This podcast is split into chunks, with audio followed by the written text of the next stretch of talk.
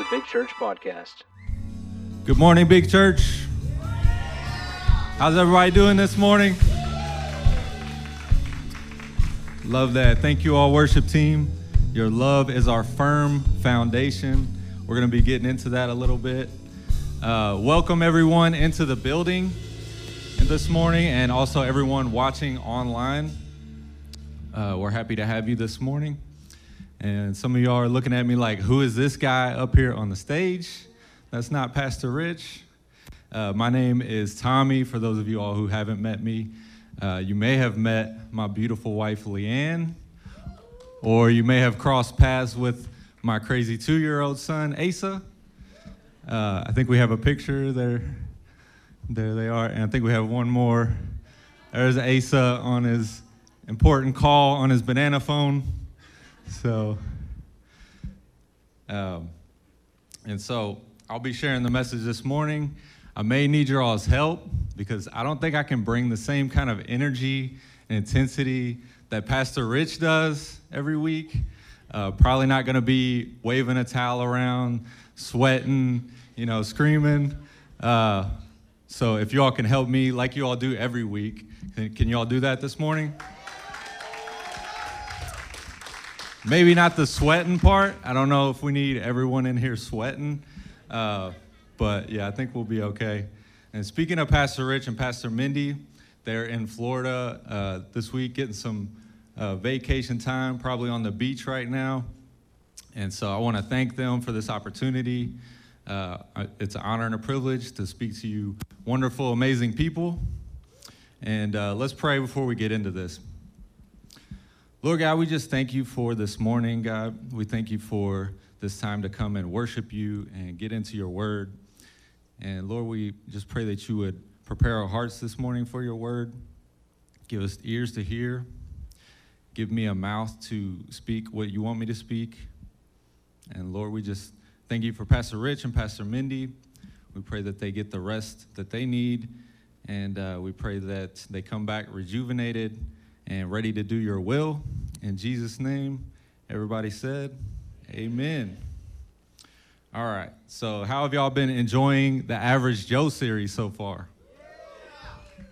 I've enjoyed these past couple weeks hearing about Abraham and about uh, about faith, about Isaac, uh, and the the name Joe is actually short for who I'm going to be speaking about, and that's Joseph. And how many of y'all have, uh, well, actually, the, the title of my message is From the Pit to the Palace. How many of y'all uh, have heard the story or read the story of Joseph? A lot of, a lot of hands. There's a lot of hands not raised.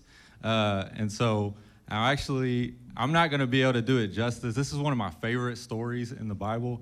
And uh, so I, I'm just going to be recapping and hit, hitting some of the high points and some of the highlights of it.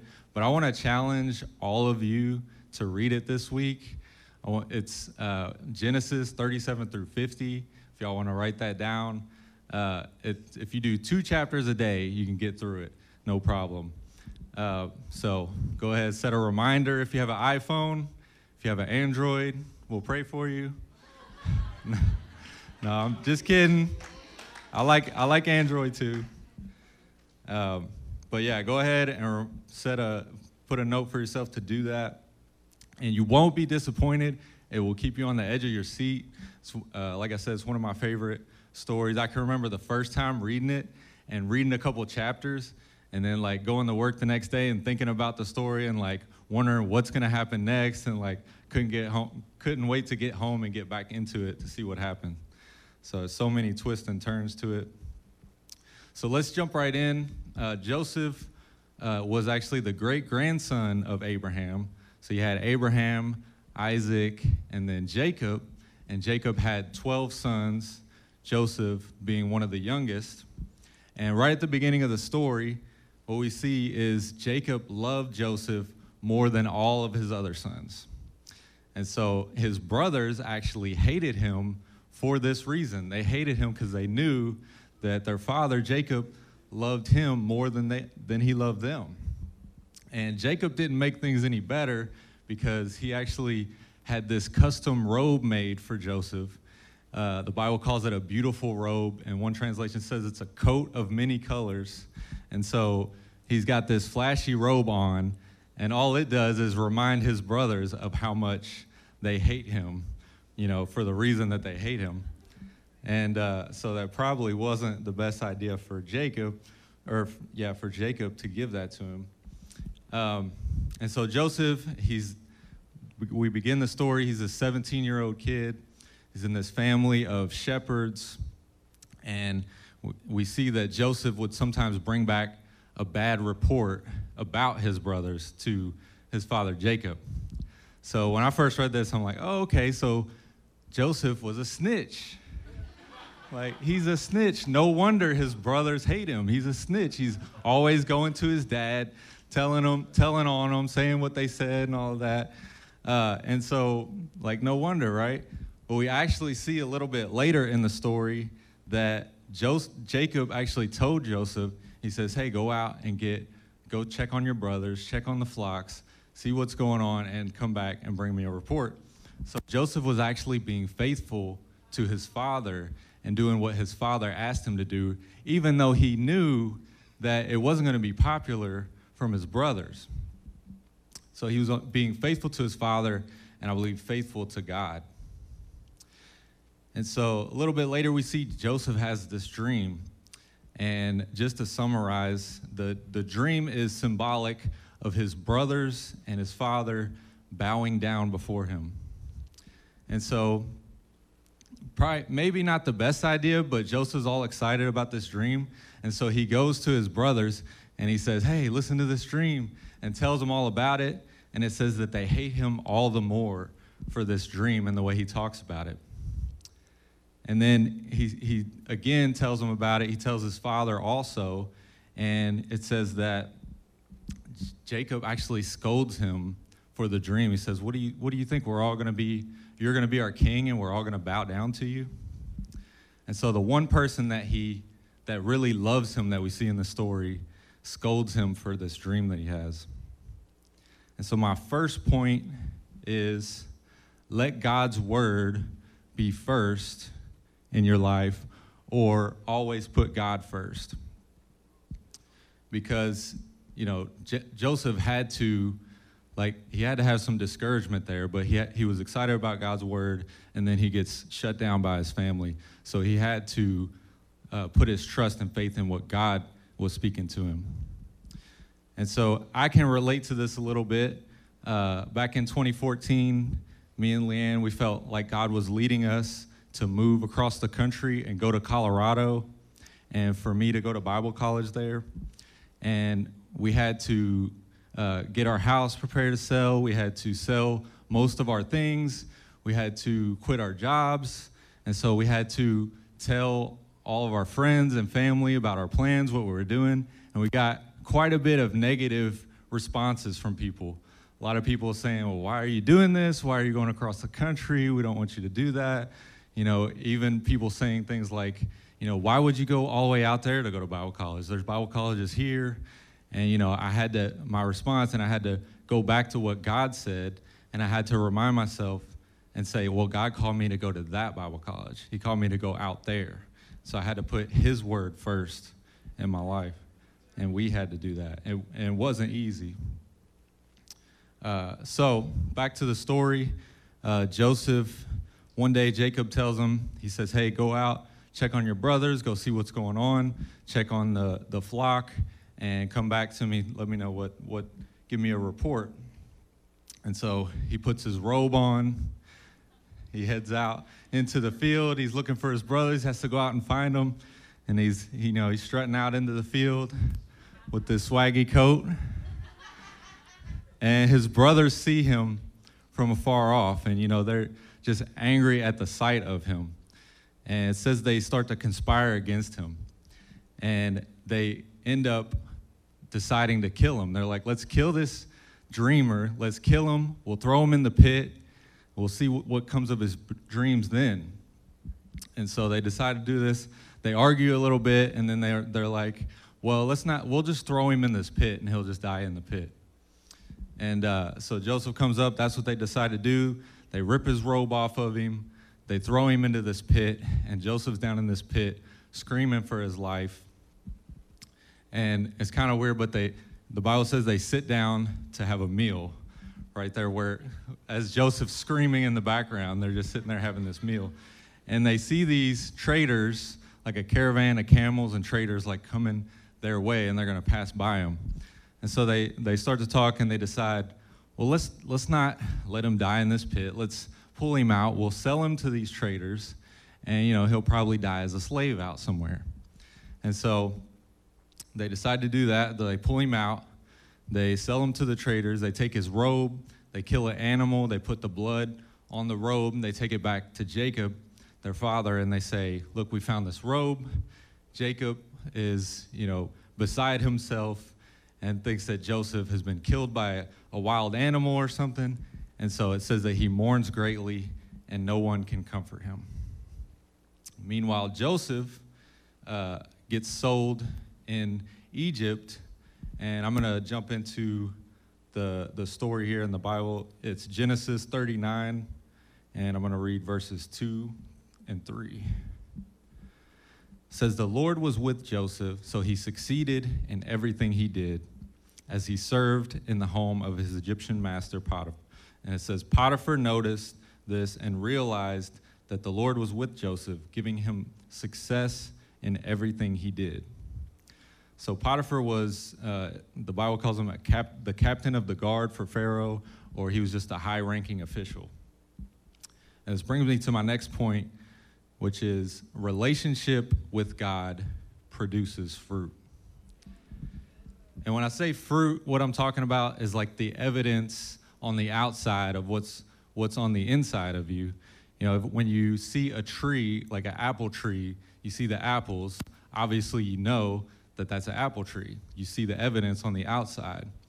And so, you know, us as followers of Christ should have some evidence you should see some evidence on the outside and know. And in this case, Potiphar sees, he knows that the Lord is with Joseph. And he also sees that he's prospering in everything that he does. And, you know, one barometer you can have for yourself, and I've asked myself this sometimes, is if you were arrested for being a Christian, would they have enough evidence to convict you? And you know, this is not to be condemning towards you because the, the point is relationship with God is what produces the fruit.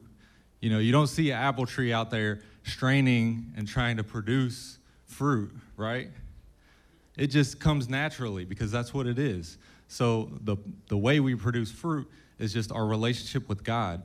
And as you grow in your relationship with God, you will begin to see fruit coming up on the outside. And so the story takes a little bit turn, little bit of a turn, and it turns into an episode of Desperate Housewives as Mrs. Potiphar tries to get a little action going on with Joseph.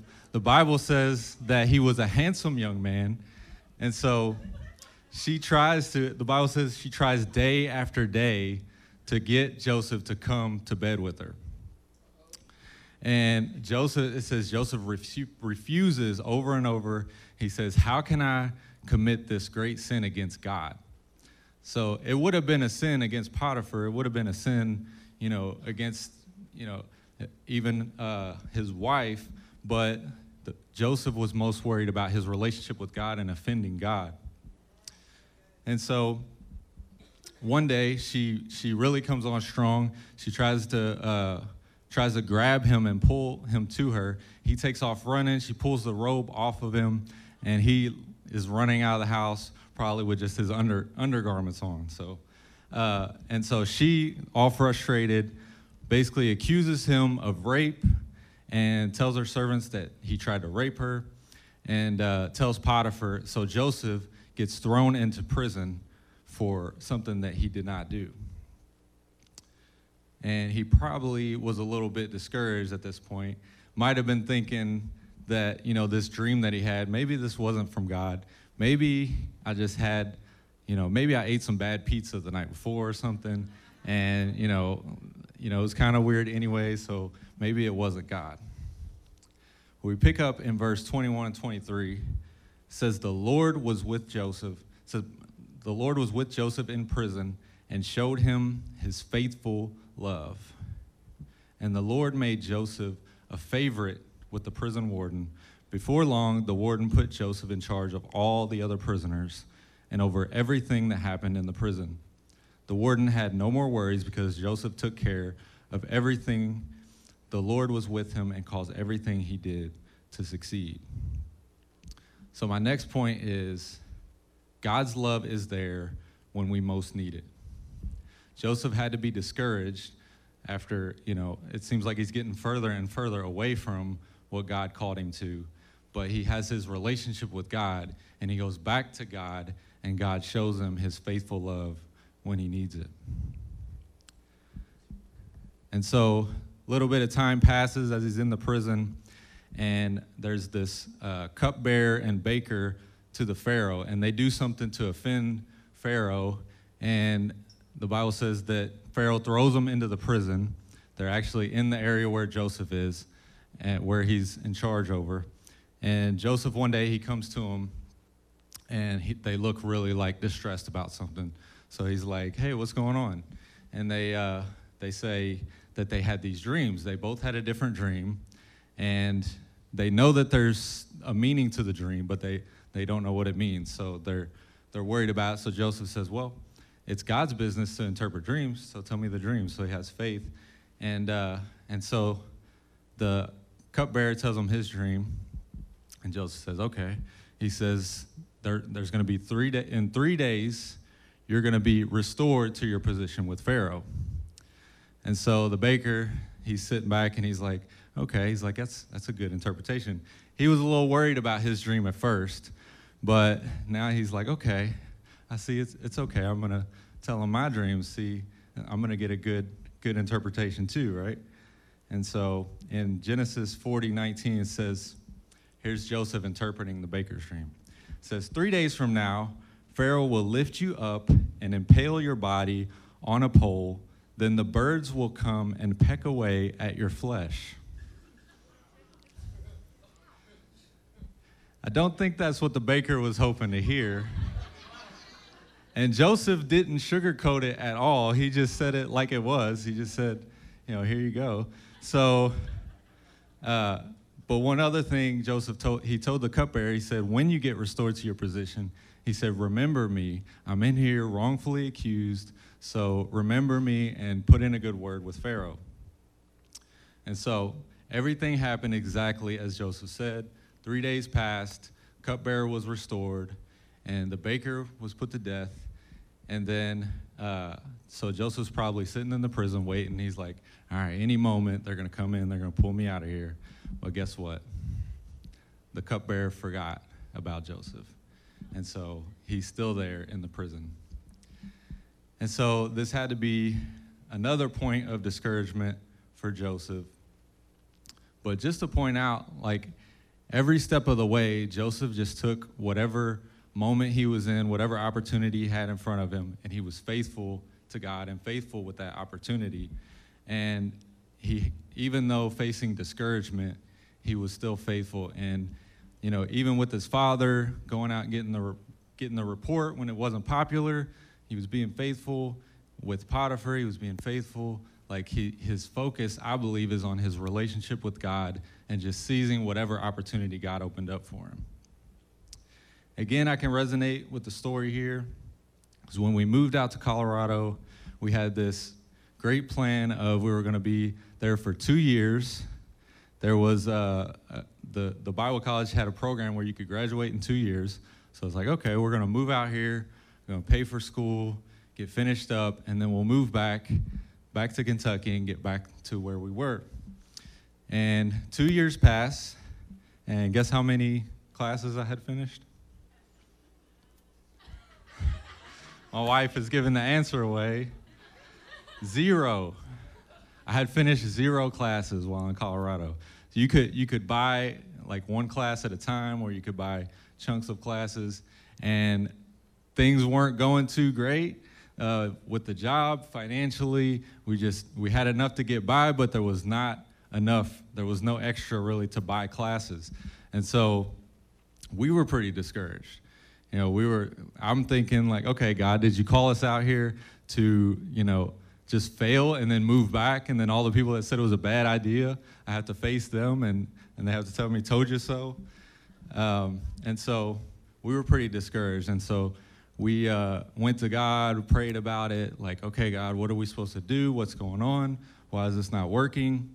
And He gave us some instruction and basically gave us the next step, which was, okay, as soon as you get enough for that first class, buy it. Step out in faith and buy it. Even, even when you don't feel like you're going to have the money for something else, buy it. And He said, don't uh, also continue to be faithful in giving to me. And don't, don't fall back in that. So that's what we did. Bought the first class. All of a sudden, it was like financial breakthrough after breakthrough. That all of a sudden the job situation worked out better, and I was able to buy class after class. And two years from then, I'd finished the two year program. God actually uh, led us to stay another year and, and do another program there. So we, we were able to finish it all up by stepping out in faith and trusting God. So, Joseph, back to the story, Joseph actually stays in prison two more years uh, after he interpreted the dreams. And then one day, Pharaoh has a dream. And Pharaoh has this dream, and he knows that it's a very important dream. And he knows that uh, he needs to know the interpretation. So he calls all the wise men uh, in the land of Egypt and the magicians, all the people in the, in the land. He tells them to come to him. He tells them the dream. Nobody can interpret this dream. So he's even more stressed out, more worried. And all of a sudden, you know who, Mr. Cupbearer, his memory starts coming back. He's like, man, there was this one time I had a dream. And he's like, there's this, there was this guy, what was his name? It's like, Jim, Jerry.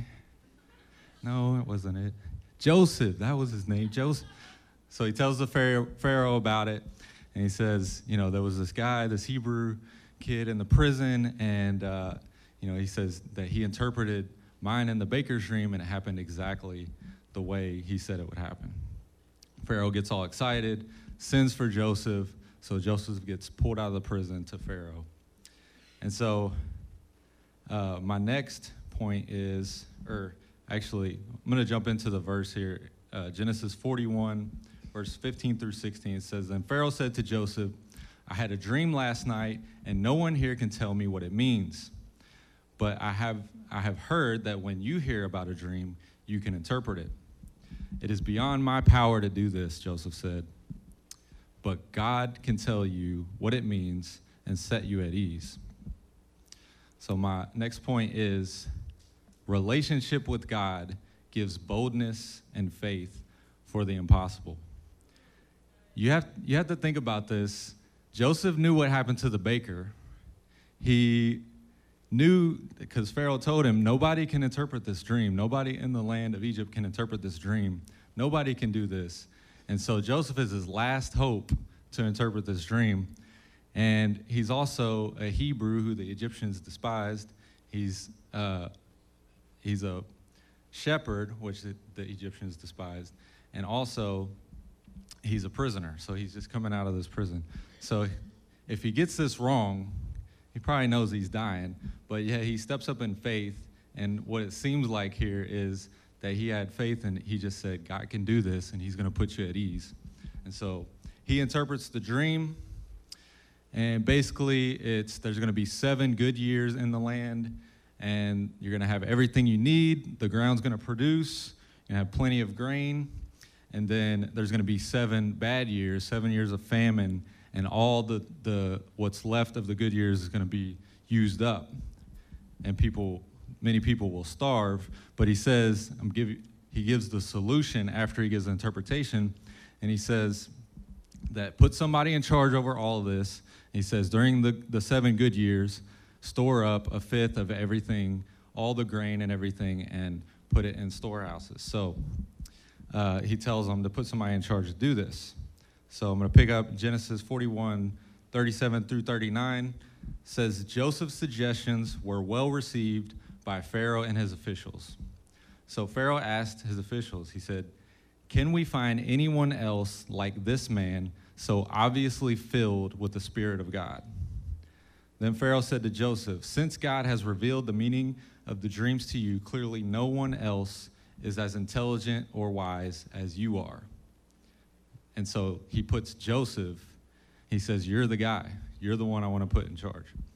So now we see Joseph going from the pit to the prison and then finally to the palace. So the seven years of, uh, of plenty come, come to pass. They store it up. Joseph does exactly as God instructs him to do. They store up all this grain, and then the famine hits. And the famine is great. The, the Bible says it affects all the countries around Egypt. And so it also affected Canaan, where his family is, where Jacob and his brothers and all of their families are. And so Jacob hears that there's grain in Egypt. So he sends his sons. He says, Hey, go to Egypt and uh, get us some grain so that we don't starve to death. And so in Genesis 42, verse 6, it says, Joseph was governor over all Egypt and in charge of selling the grain to all the people. It was to him that his brothers came. When they arrived, they bowed before him with their faces to the ground. So Joseph knew that it was his brothers when he saw them, but they didn't know it was him. And you know, if this was a Hollywood movie, like he probably would have took them and tortured them, or like threw them in their own pits and like just had some fun with it, you know, before he killed them or whatever. Uh, but that's not what we see happen in the story. Uh, when Joseph he he hid his identity from, from them at first, and when he finally revealed himself, it says he kissed each one of them and he wept over all of them, like he just wept for them. That brings me to my last point, which is because we receive God's love, He's able to love through us. And we just sang a, a little bit about this earlier, and I think, you know, Joseph in himself, he probably, if, if he didn't have that relationship with God and wasn't trusting God, he probably would have been, you know, wanting revenge and wanting to avenge what they did to him. But instead, you know, he, he has God's love working through him, and he's just overcome with love and emotion towards his brothers. And it says that he had to like reassure his brothers because they kept thinking that he's gonna take revenge on them, that he's gonna he's gonna try to kill them. But he had to reassure them, and it said he said to them, he said, "You intended to harm me, but God made a way for me to save many lives." Because you think about he he he did he, like what he ended up doing was he sent his brothers back with some grain and he, t- and he made provisions for all of them to come and and make their way to Egypt where he had a whole land set up for them where they had plenty to eat they had plenty for all of their families and everything that they needed and Joseph didn't just save his brothers and his family's lives. He saved the whole land of Egypt and all the countries around that had to come for grain. It was there where it wouldn't have been. But Joseph was uh, faithful and with God and able to carry out what God wanted him to do. And so, just a quick recap, and just to, to, to think here Joseph was 17 years old when he got the dream, and it was 20 years before he actually saw his, son, his brothers bow down before him. He saw the dream come to pass. So it wasn't really from the pit to the palace, as we talked about. He, there was so many points in between. And if he had went from the pit to the palace, I don't think he would have had the faith or the trust in God or the relationship with God to be able to do what God called him to do. And so this is encouraging for me, and I, have put this in practice in my life. And you know, because sometimes, you know, especially in our culture, we're ready to jump into whatever God's called us to do, and we really just have to be faithful and trust the process and allow God to teach us and show us whatever we need to do in the time that we have and take whatever opportunity He has for us. And Joseph is really a picture of Christ in that he, uh, you know, gave his life. He, he did what he had to do to save so many people. And so God, God sent Jesus to die on the cross for our sins, but you know, he didn't just want to forgive us. Joseph didn't just forgive his brothers. He provided for everything that they needed and all their families. God doesn't just want to forgive us. He doesn't just want, you know, to forgive us and we go to heaven and we're with him. You know, he wants a relationship with us. He wants to impact our lives. He wants to show us his faithful love. And he wants to not only impact us, but he wants to impact all of those around us. He wants to impact our families and our coworkers and all the people around us. He wants to reach everyone. And so I want to I want to read this verse. Y'all probably heard this a lot. Uh, Jeremiah 29 11, but you may not have heard the verses after it. I think it applies here. It's, uh, For I know the plans I have for you, says the Lord. They are plans for good and not for disaster, to give you a future and a hope. In those days, when you pray, I will listen. If you look for me wholeheartedly, you will find me. I will be found by you, says the Lord. I think that's God's heart. You know, I think we get it messed up sometimes and we're all about like just trying to to do things, but God just wants a relationship with every one of us. He wants to show us his love. Uh, please stand up as we close. Maybe you're here this morning and you just don't even know what God's calling you to do. You don't know what's next, you don't know the next steps, and you know, you just need direction and clarity from God. Or maybe you do know what God's calling you to do, uh, and you feel like you're just in a pit right now. You're in a prison and you just feel discouraged. And you just need a touch from God. You just need to feel His love for you right now. Or maybe you are just wanting to start that relationship with God. Maybe you haven't haven't met God yet. You haven't given your life to Him, and you just want to have that relationship. You want to feel that love we want to we want to pray with you. We're going to have the the prayer team up here by the altar on the sides. I'm going to be up here uh, as well to pray, or maybe you just have some questions. What, whatever it is, we want to connect with you guys and either pray for you or, or answer any questions you might have. And let's just pray as we close. Lord God, I thank you for this morning and this time just to get into your word and we thank you for this story and all the, the lessons that you have in it for us. And God, we just want to uh, we just want to feel your love this morning. Uh, we want to go deeper in our relationship with you. And God, we want you to be able to make an impact through our lives. And Lord, we just thank you for it. Lord, let this word sink in with us this week. And Lord, we give you all the glory and praise. In Jesus' name, amen. We hope you enjoyed this message on the My Big Church podcast. We thank everyone who has given to support this ministry. To find out more about how to support financially or more about Big Church, you may visit our website, mybigchurch.com. If you live in the Louisville, Kentucky area and don't have a church home, we would love to have you as our guest at Big Church. We are located at 7209 Fegenbush Lane in Louisville, and we have worship services at 945 and 1130 every Sunday. Thank you again for listening to the My Big Church podcast.